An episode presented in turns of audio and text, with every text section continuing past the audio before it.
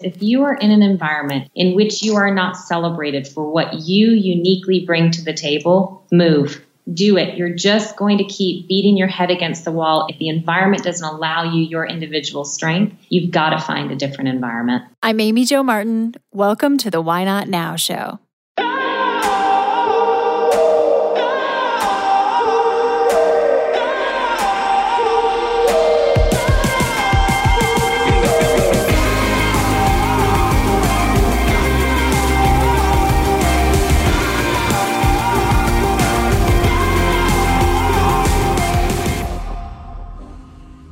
You know that thing you've been thinking about doing?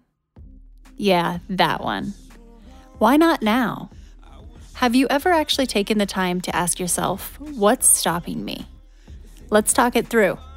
This is your chance to give that idea the attention it deserves and take action.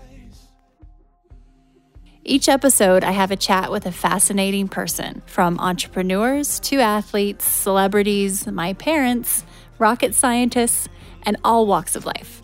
We talk through a critical time when they've asked themselves, why not now? We dissect that day or even that moment, step by step.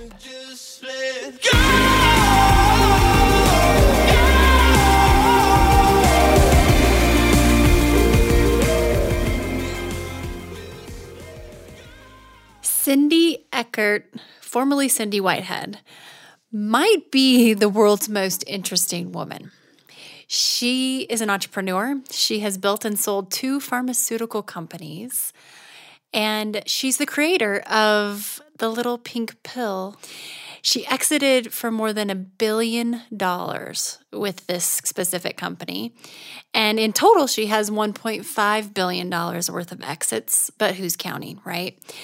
So Cindy just plays by her own rules. She writes her own rules and she pretty much defines what it means to be a renegade. The woman is unapologetically true to herself, and it's serving her very, very well. Over the last couple of years, Cindy has created and been running the Pink Ceiling, which is a cross between a VC fund, an incubator, and a consulting firm with a focus on women and female entrepreneurs. She also has something called the Pinkubator, which helps foster and develop female entrepreneurs. One of the reasons I think she also might be the world's most interesting woman is she has pet pigs. You know, just as you do.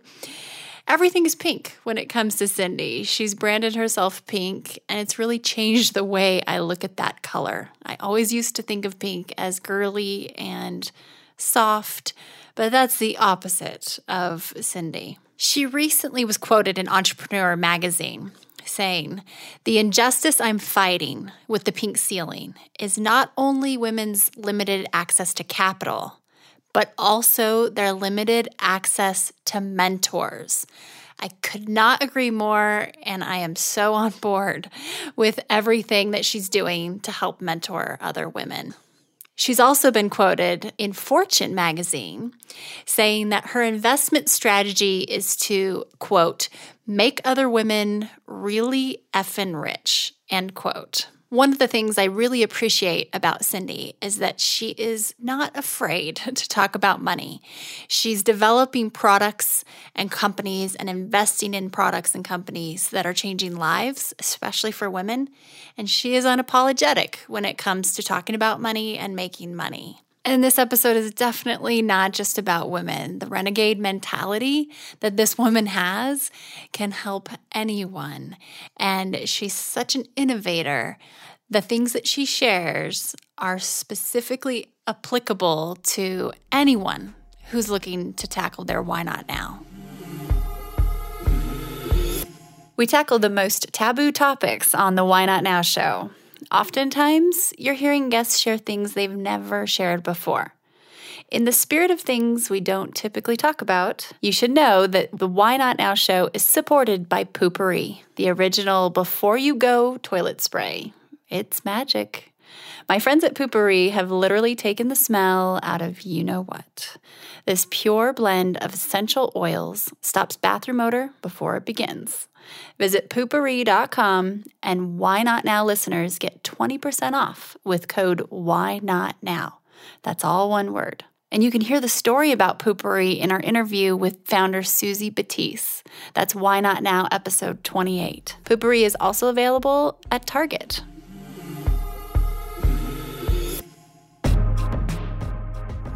Cindy, welcome to the show. How are you doing today? I'm doing great. Thank you so much for having me. Absolutely. This is going to be good. I can feel it. I I just already feel that I know a little more about your energy, having um, heard about you from friends, but also doing my research. So before you we feel the shocking pink ripple through the connection, right? yes, and I can't wait to talk about pink uh, down the road because good. Yeah, that's actually on my hit list. Uh, and before we hop into those things, can you tell me about a time when you had to ask yourself? why not now? You had a big decision to make, and we will talk through that day, that minute, that hour, and dissect it a little bit. For sure. So I'll tell you, I've built and sold two businesses, and the first one was in male sexual health. It was called Slate Pharmaceuticals. And I was standing at a conference in Miami. It was the Sexual Medicine Society meeting. Who knew there was one of those, right? Card carrying member of the Sexual Medicine Society. And at that meeting, a company that was innovating in female sexual health was making a decision to walk away. And it was incredible to me because they were walking away in the face of amazing scientific discovery, a robust scientific platform. So it was obviously not for that reason. I think it was on the basis, what became so clear to me, was on the basis of a societal narrative around female sexual health. So I spent a year, I dug in, I talked to women who lived with dysfunction, who lived with this lack of desire. And I went to my board and I said, I'm going to take this on. We had a company that was flying. Like we had gotten out of that painful period of startup where you tripped and stumbled. We, our growth curve looked amazing. Here we were dominating male sexual health. And I go to them and say, Hey, guess what? We're going to sell it. We're going to go back to all of those shareholders. We're going to ask them to give us the money back and we're going to go on this for women. Something that nobody had ever done before. But that was the moment. It was why not? Why are there 26 drugs for some form of male sexual dysfunction, but not a single one for women? And why not me to see that across the finish line?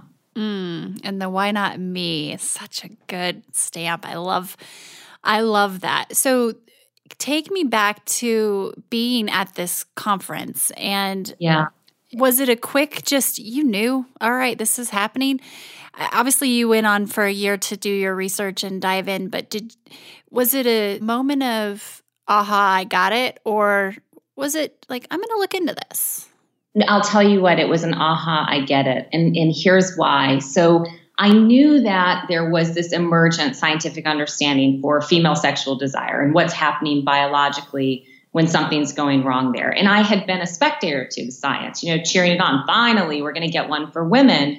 And then I went to the conference this year, and all of the clinical community who was filled with enthusiasm that we were going to finally break through were sad. Like you could feel it was a palpable change, like in the mood and the reason was was because this German company that was spearheading this innovation had gone out to all of them and they said, "We're walking away." And what they did is they told these doctors who at this point had women in clinical trials, they were on the drug, they were seeing a difference. They went out to these women and they said, You're going to have to bring all your drug back.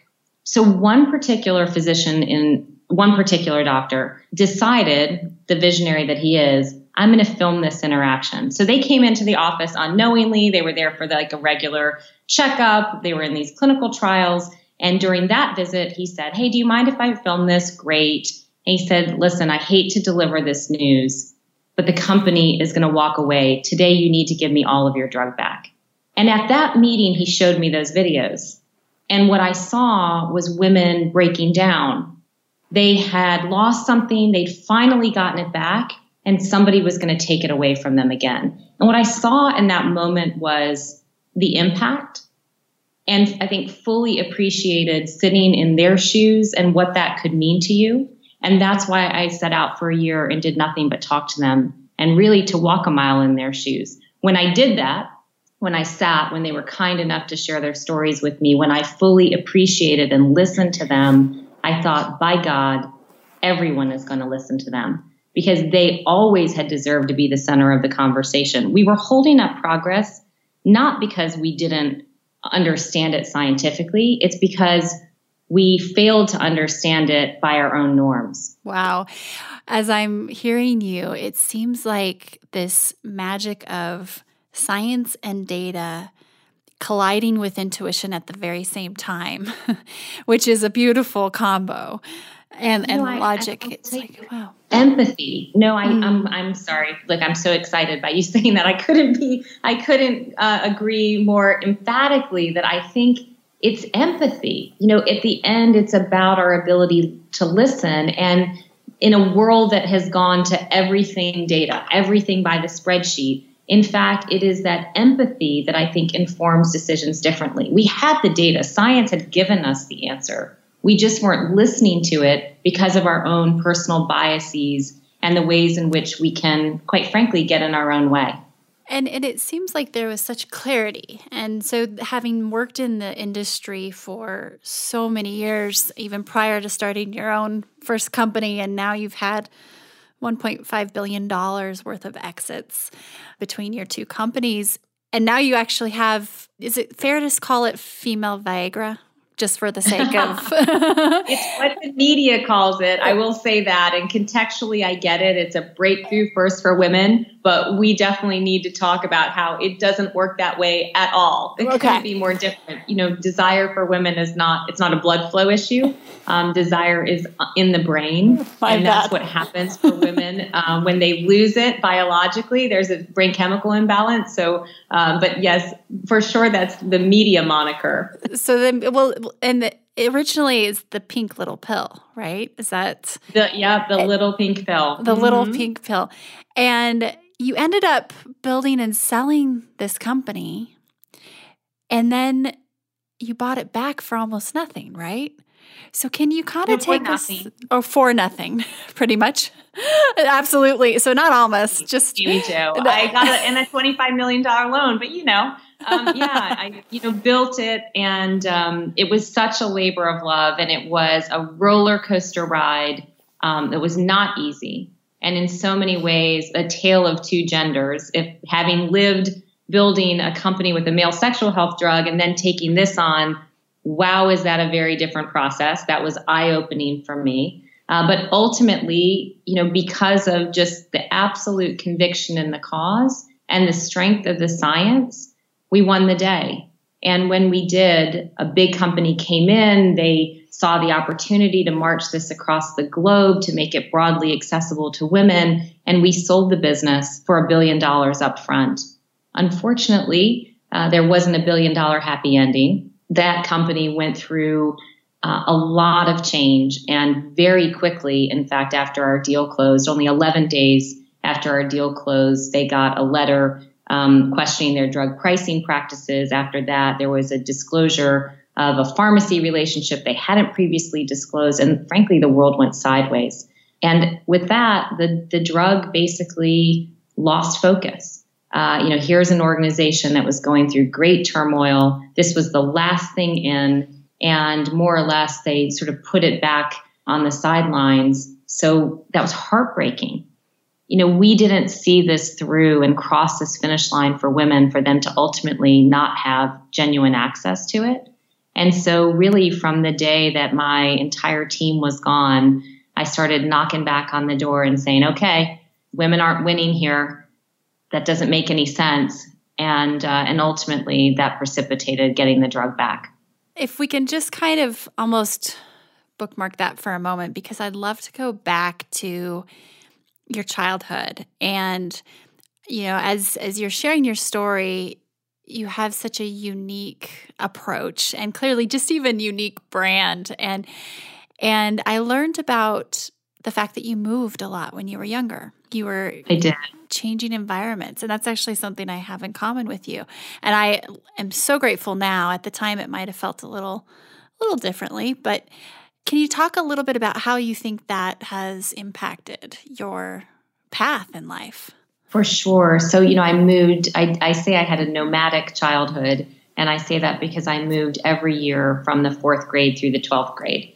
So just like you, Amy Jo, probably kicking and screaming um, every time my parents delivered the news that we were moving again. But the perpetual new kid, I think it really has served me well in the sense that I had to listen. I had to stand at the side of the room and really appreciate, I think, what was going on in the environment. And frankly, I had to get over the idea of the worst happening. And I know you love to talk about, you know, what's the worst that can happen. And I think you go into when you're new, when you go into an unfamiliar environment, you think, oh gosh, this is going to happen, this is going to happen. And lo and behold, it doesn't. It actually works out. And so I think over a, you know, the repetition of having to do that over and over in my life, I ultimately lost the fear. Mm-hmm. And I think that fear coupled with the perfecting the ability to sit back and listen has served me incredibly well in business. The sit back and listen, it resonates with me and the, the adaptability, I imagine. I was speaking with a parent not too long ago and they were getting ready to change to move cities and they were really worried about taking their kids out of school and putting them into a different school in a different city. And um, and I said, you know what? I honestly think that was one of the best things that ever happened to me when I was growing up. Now that I reflect back, because we do have a different perspective. Yeah. yeah, those ages, right? Because you think that you know your little world is the whole world, and then I think you shift environments. You're in different places, and you start to realize mm, it's only but a piece of it. And in fact, there's a great big world out there with a lot of different opinions, a lot of different uh, possibilities. And so I'm with you. I, I look back on it thankful.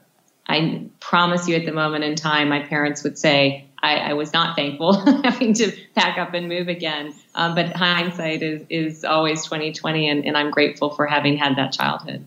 Oh, wow. Yeah, I can imagine.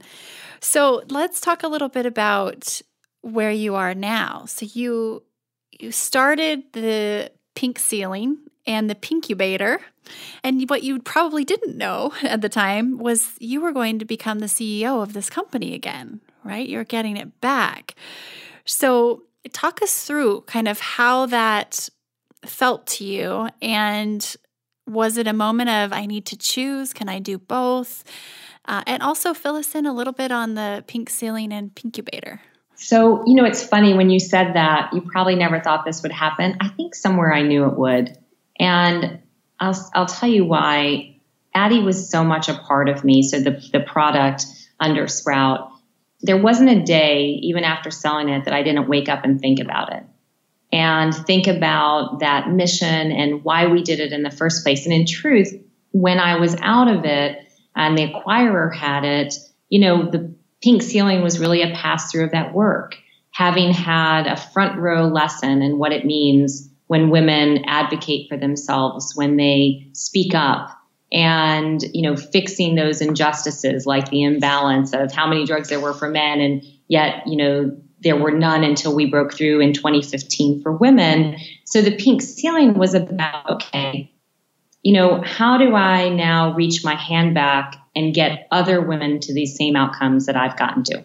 And how do I get them there more quickly? And how do I invest in those breakthrough ideas that people typically laugh out of the room, but actually make an early bet on them and help them see it through things that are often catalyst in social conversations. Um, so, you know, I'm so proud of the companies inside of the portfolio, whether it be um, the flushable pregnancy test that Lia Diagnostics has come up with and gotten FDA clearance for. You know, this is not your mother's pregnancy test. It is eco-friendly. It is, I think, going to stoke the conversation around do women always really want to save their pregnancy test with the little smiley face for everybody or is is there really an interest in getting rid of that, including compassionately for women who go through infertility. You know, do they want to go in every day to their bathroom and be reminded that they're not pregnant again? I think that these companies are, you know, social change companies. They are innovative. The undercover colors, they have a technology that detects date rape drugs in drinks.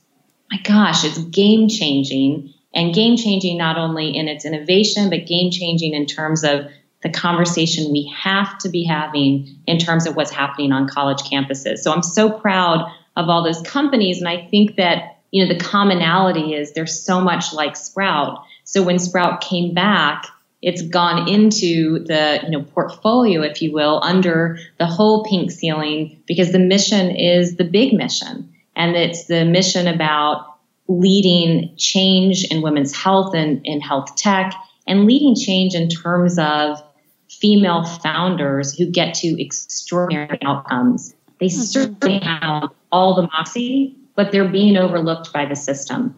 Here's a mm-hmm. stat 2% of venture capital goes women. So at face value, what we're saying there is half of the population has 2% of the good ideas. Ridiculous. Yeah. Right? Ridiculous at face value. And in fact, we have all of this data about the outcomes that women get to. So I don't want the, the billion dollar exit club to be a lonely one. It makes no sense. So I'm going to get other women there. We're going to take a quick break and we'll be right back. Hi, everyone. If you are digging this podcast, please subscribe rate and review on iTunes. It just takes a moment and it means a ton to us. Also, after recording more than 100 episodes, I've created a bit of a cheat sheet on the top five things I've learned from renegades and how they get from idea to action, from dreaming to doing. I will email you the downloadable PDF when you subscribe to my newsletter. Just head to amyjomartin.com and click on Connect with Me just looking at the types of companies under your portfolio and innovation and the the functionality and practicality and the why didn't this exist before is so you know it's really cool and it's empowering to think that you know I've been out there and had to raise money before. And most of my mentors have been men because I came from professional sports and entertainment, technology, and I read that you, you know, you talk about the pink ceiling not only encouraging it and, and offering up access to capital for women, but also access to mentors. And I think that's sure. a huge point because I didn't have any female mentors, period. for sure. I think it's, you know, what, think, just imagine for a second if you can't see what is attainable, if none of the examples that are put in front of you look like you, you don't necessarily believe. Mm-hmm. And that's it's a real crisis, I think, for women in business. I mean, here I am in blazing hot pink in the pharmaceutical industry where 3% of CEOs are female. When I looked up in the organization as I started out, no one looked like me. Now, the good news is it's cultivated, I think, redefining mentorship for me. And I talk a lot to the women that I invest in today about you got to look to your left and your right. Because let's be honest, right now there aren't enough female leaders to be the sponsors of us to get to the next level. I mean, certainly there's a group working very hard, but you do start to cultivate, I think, that ability of learning from everyone. And it's so important. But if you, the data, I'm going to go back to data again 90% of women say that they feel they don't have a mentor. That's incredible if you look at that stat. Hmm. And most of those women, if you ask them, would like for it to be a woman. And that makes sense. I think there's a certain candor in the conversation that can happen woman to woman, an appreciation of the unique challenges that she's facing. You know, inside of the pink ceiling, we are propelling these businesses, rolling up our sleeves, pushing them forward. We're also being really frank. You know, our conversations aren't always all um, you know rainbows and happiness i think that many times it's this very candid discussion especially with younger women who see a path today thank god they see a path of you know paving their own way owning their own business but many times i'm sitting down with young women and going okay great once all of your sorority sisters buy it then what mm. and the idea is not scalable or sustainable and what I don't want to happen is in a culture in which we're very sensitive about these conversations, that she's encouraged despite the fact that it's not really scalable. And I think, again, the woman to woman conversation that can happen there is really meaningful. You know, if you think about the good guys who want to be helpful, will they be as frank today? It's a kind of hard for them because they don't want to be seen as not encouraging, not supporting, and so they might not be as frank. And what we don't want to have is a you know group of women going out there. They've got all the moxie to do it, but maybe not yet latched onto the right idea.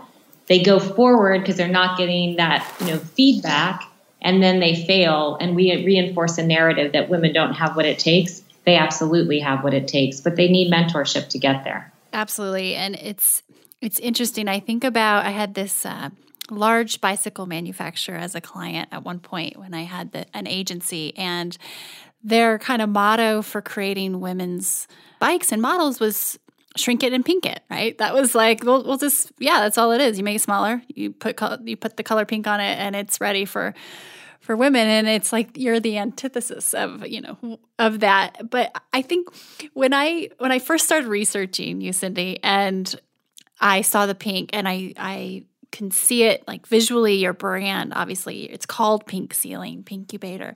You're wearing pink and I, I have this almost visceral reaction that probably goes way back with that color. And this is where I, am like kind of, um, I'm coming out. I'm, I'm admitting. I think I have overcorrected so far when I have have identified pink as being weak, as being I can't go there, especially in the industries and and the nature of the business that I started my career in. It just was I started to overcorrect onto that masculine side of traits. And it's interesting because I realize it now. And I realize I thought it was an asset. I thought I was playing the game and that would get me further. Mm-hmm. And now I realize, and I see other people doing that too because they just think that's the way that's what you have to do is become the bulldog rough around the edges. And wow I, I was so wrong. And so the way you own pink and from what i've uh, been able to absorb and and listen to and learn from you already is so cool because it's reinventing the definition right? I i'm like okay cool. You know what? I think pink is growing on me again. I love it. Okay, that's the that's the most honest conversation. I love it cuz look, I get to your point. I think a lot of women even see it and have a reaction to it because of that narrative as we've gone through and been told to, you know, be more like a man, dress more like a man, pull your hair back, don't wear makeup. And you know, pink for me is about unapologetic I love pink. I've always loved pink. If I look back at childhood pictures, I'm pretty much always in pink. And, you know, it is about owning it as a woman. And it's not just that you don't have to lose your femininity in business, but it is a little bit, to your point, Amy Jo, an irreverent pink in the sense of, you know, in gender stereotypes, we really come down to two decisions. You can either pull back from it and you pull back from it really probably in frustration or even worse, self doubt, or you can actually go right toward it because it's a conversation that we need to be having. You know, I started wearing pink religiously when people were talking about the little pink pill. And what was happening is that people were saying, oh, the little pink pill. And all that was missing was, you know, the dismissive pat on the shoulder uh, and the sing-songy voice. Oh, that's and cute. I thought that's cute. Exactly. You're, you've nailed it. Like, oh, Cindy, that's a cute business. And I thought, okay, actually, at the heart of that reaction is what is holding up progress. And so I started showing up in blazing hot pink at the FDA and said, Hi, I'm here and we're going to have this conversation.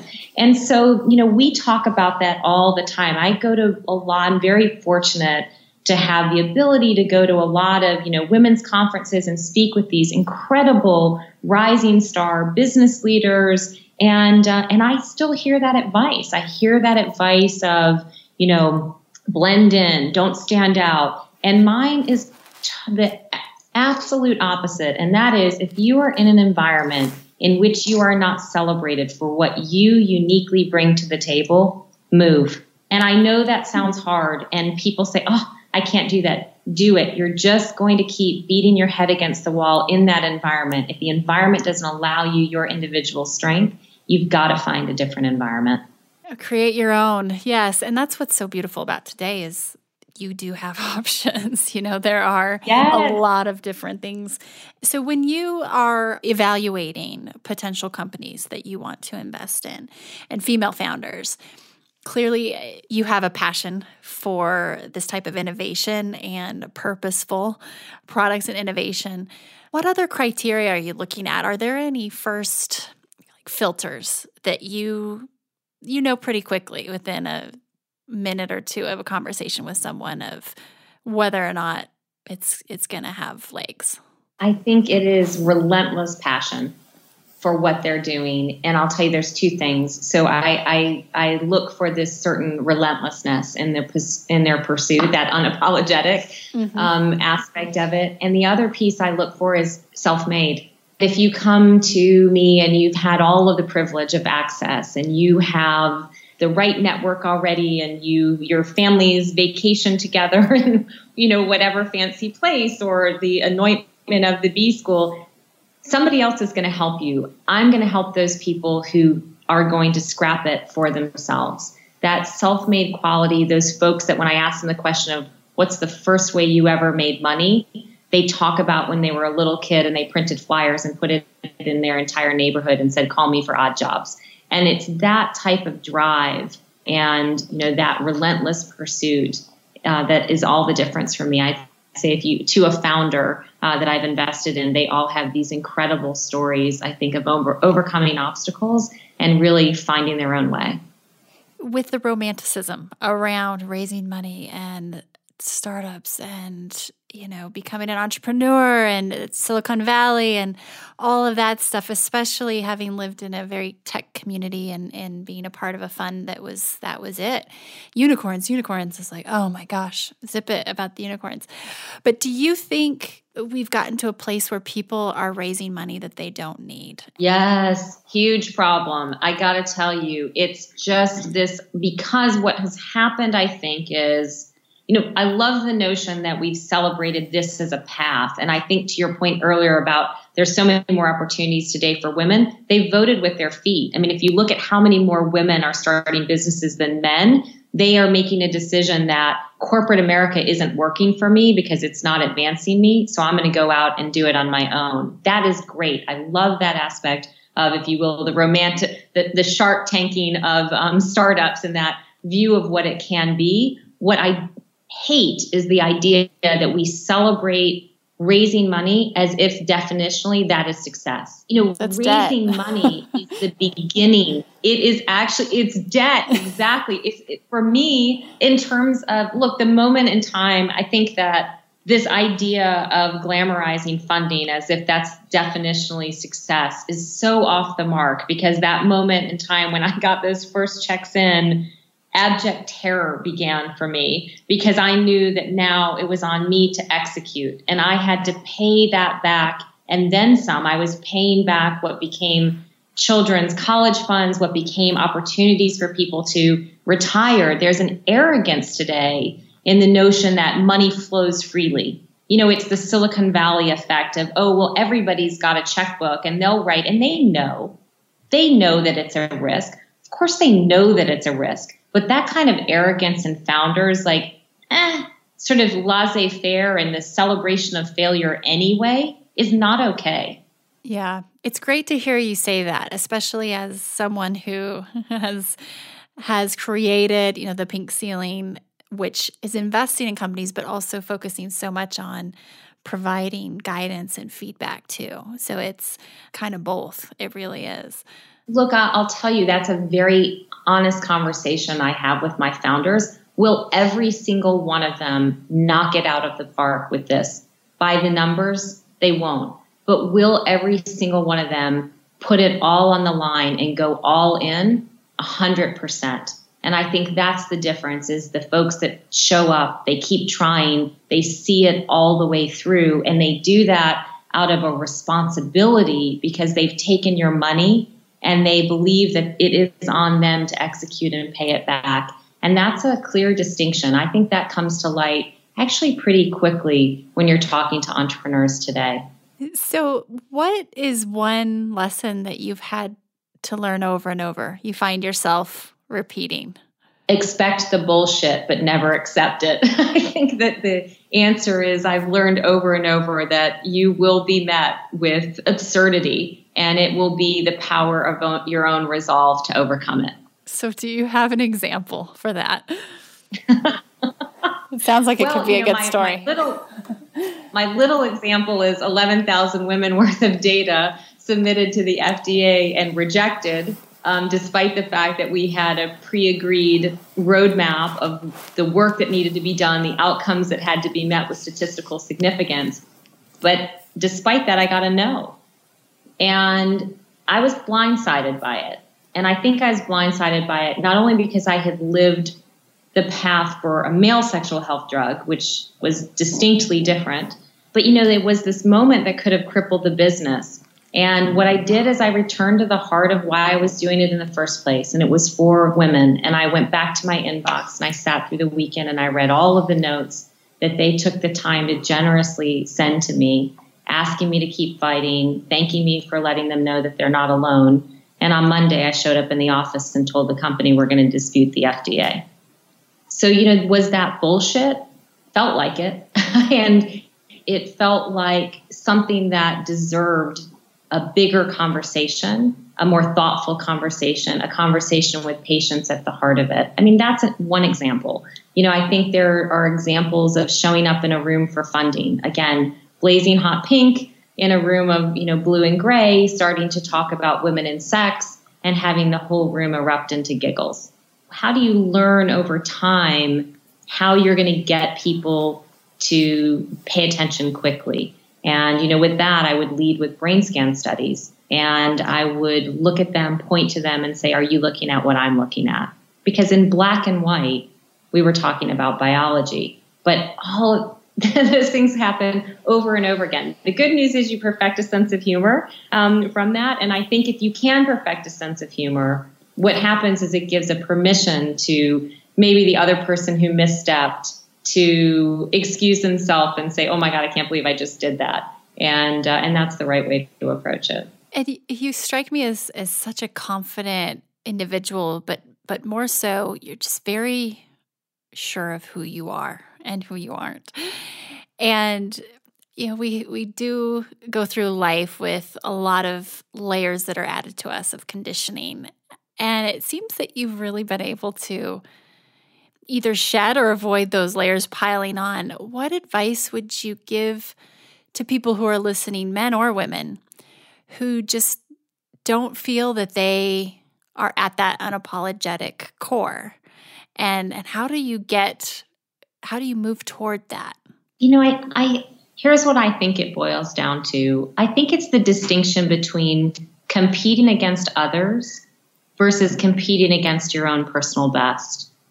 And I think that if you worry about competing against others, you worry about what they've done that you haven't, what what you should know and don't, what they know that you did, whatever that may be. And I think that, you know, just maybe that was born again out of moving all of the time, being in those environments and having to be, you know, that odd kid that nobody was sitting next to yet at lunch. I, I got there, but it took me time over the course of those years uh, as the new kid in school. And I think it was about like, it's not about me versus them. It's about me being the best that I can be. And I think that changes it for people. I think when you aren't worried about where you stack up versus others, but how proud are you of yourself in terms of how you're showing up every day, that freedom to be who you authentically are comes. That's a great kind of the, the one horse race. It's a great filter check, just like question to ask yourself too, and just do take stock. Am I am I really out there comparing and competing, or is it more of an internal, you know, look in the mirror? And I, I really love that. And clearly, you're a busy woman you are not only do you have the pink ceiling, but you've taken back on, you know, the company that you thought you had sold and exited, and here it is again, and rightfully so. It's where it belongs. What are some of the things that you do throughout your day to operate as efficiently as possible, whether it's time management or, you know, mental health? Uh, any tips and tricks? I surround myself with incredible people and it's really that simple. That's my trick. Uh, you know, I have hired the most incredible people over the course of time. They are quirky. They, we are the weirdest group of misfits. They um, have a total constructive irreverence. When we get into rooms together, we can blatantly disagree. But when we walk out the door, we're locked arms against the world. And I think that, you know, that environment in which you are constantly um, motivated by the people you're surrounded by, challenged by the people you're surrounded by, it makes it not be work. It makes the day be, you know, my, it's my joy. It's my joy to get the privilege of, you know, working alongside of them, to work on the kind of projects that I get to work on, to have the privilege of people who have incredible ideas, you know, walk through my door and tell me how, you know, they're going to put those into action and make meaningful change. I, you know, it, it is, I, I probably, I probably work, you know, all the hours uh, of the day and night outside of the time when my brain literally shuts down. Says, okay, that's it. But it's really, it's my passion. It doesn't feel like work. That's the goal. That's awesome. And is there anything you've been thinking about doing that now you're asking yourself, why not now, personally or professionally? I mean, clearly you have your hands full, but I, I'm sure that the way it appears that you're made up in your DNA, that's just how you are. Is there anything that comes to mind that right now you're green lighting? You know, I think what I'm green lighting right now is why not redefine pharma? Mm-hmm. And I I've loved this industry for years. I love it for what it has the ability to do in people's lives. I hate how it gets it done. And actually the last few years inside of the pink ceiling have allowed me, you know, exposures to business leaders in such different sectors and, you know, the ability to sit and listen to them and how they've built it and what their, you know, why not now moments were that I'm starting to apply those lessons back into a sector that I think has gotten fat and happy and late or fat and lazy, maybe I should say, mm-hmm. in terms of innovation. So even as we've thought through bringing this product to market, I'm probably doing it different today than I would have done if it had stayed in my hands just two years ago. And that is that exposure to others, that continuing that curiosity of learning from others and starting to apply it now. So I think the why not now is why not um, define this on our own terms? Everybody who reports on this wants me to just care about how this drug does vis a vis the male drugs. It's not my definition of success, actually you know, my definition of success here is women having a choice and women having a fair conversation that has evidence at the heart of it instead of all of our own belief systems. It's interesting because you've already, you know, you've started doing that and you're you're well on your way of redefining pharma. But what I really appreciate is that you are acknowledging the last couple of years it's like you've regained some fresh eyes with exposure to other verticals and leaders and ways of doing things. So it could be that that maybe the universe kind of let your company go off into another direction and then brought it back after you had this this ability to kind of add some a fresh perspective. It's just so cool. A few rapid fire questions for you. What are you reading right now? Cosmo because they just did a two page spread on the drug. I read that. Everything you need to know about you know, Viagra. I love it. It it just is. Um, it's just incredible. So honestly, that's what I'm reading right now. Fair sitting enough. on my desk. Fair enough. A good piece to it. It just came out, right? So, what keeps you up at night? The the I think you know what kept me up at night. So I'm going to time date stamp this a little bit. Was for all of the folks who have beliefs around this particular product, they don't keep me up at night people who want to impose their judgments on other women. That doesn't. The haters, if you will. Um, what kept me up at night is that women who deserved access to it didn't have it, and they didn't. They were being told that they couldn't have the choice. I think the things that keep me up at night are the injustices. Um, I've always been fueled by injustice. And so, you know, when I when I witness that, whatever that may be, a woman who is overlooked, a, obnoxious comment to a dear friend of mine who's doing great work, whatever that is, those are the things that keep me up at night. Oh, that just reminded me of something I saw that you shared on Twitter and Instagram to your haters. And I I don't want to paraphrase, but do you recall exactly what you posted? Yeah, I said, uh, Dear haters, I have a lot more for you to be mad at. Just please be patient. XOXO. Thought that was just so lovely and such a renegade move. And it's just now I'm still working on this and there's a lot more to come. So that's amazing. If you're in kind of a crappy mood, what is the quickest way you can evolve that and transition into happy mood? Can I pick two ways? Sure, you can pick as many. Okay, one is to call my big brothers, who basically will instantly beat it out of me and tell me that I'm being ridiculous because that's what big brothers are there for. People have always asked me, like, oh, you're the youngest, you have two big brothers, are they so protective? They missed that memo. They believe that it's their job to toughen me up. They won't accept any of my bullshit. Um, and I think the other thing is, um, and this one will, is maybe the, the more unusual, is actually spending time outside with my pet pigs. I thought it was pig singular. You have plural. You have more than one Oh, pig. yeah. To, Oh. Tallulah and Theodore. Yes, a sweet, sweet little couple of pigs. And, uh, you know, that's just about like shedding it all. Uh, I tease that, you know, if you go out there with them, you're reminded that no matter where you are in life, you still got to scrape the shit from your boots. And, um, and they have a good way of grounding me for sure. That's amazing. And one of them I heard you went and picked up across the state in your Porsche. Is that correct? we You did have a cracked me up. hashtag pig, pig in a Porsche. It didn't catch on, um, sadly, but uh, yeah, it was pretty, it was pretty incredible. My boyfriend got the call to rescue it from across the state. Uh, we drove, got her in the car, brought her back, and and uh, you know that really it, there's a joy in animals and rescuing animals and all the love I think they give back to you. They they know that they know that you got them out of a bad circumstance. Mm, I couldn't agree more. And for inquiring minds, is your Porsche pink? Oh, it isn't. No. Oh, Cindy. And I know. But you know what? I can't believe I don't at least have pink calipers. Like that has been on. There's a why not now. I'm gonna get that done, Amy Jo. The hell with that. I don't. I've thought about that for a long time. I need to be getting some pink calipers for this Porsche. Okay, there you go. I'm going to hold you accountable. Be ready to see some some proof. Pirates or ninjas, Cindy? Who's tougher and why? Ooh, I say ninja because they sneak up on you, right? It's the element of. I love the element of surprise. I feel like that's a good thing. People never see you coming, but they know when you get there. and what advice would you give to your younger self? I, I would tell my younger self lose the perfectionism. It's only going to slow you down. You worry too much about getting it just right as opposed to just going doing it. And if you get it, you know, 90% right, you're doing better than most. Oh, that's good. I wish I would have heard that Yes. early on.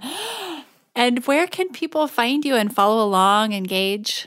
I hope they'll they'll find me at Cindy Pink CEO across all of the social platforms um, or visit us on thepinkceiling.com. Wonderful.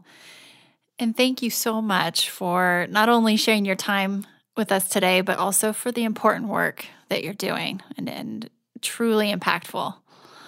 To you too, and so appreciate you having me on.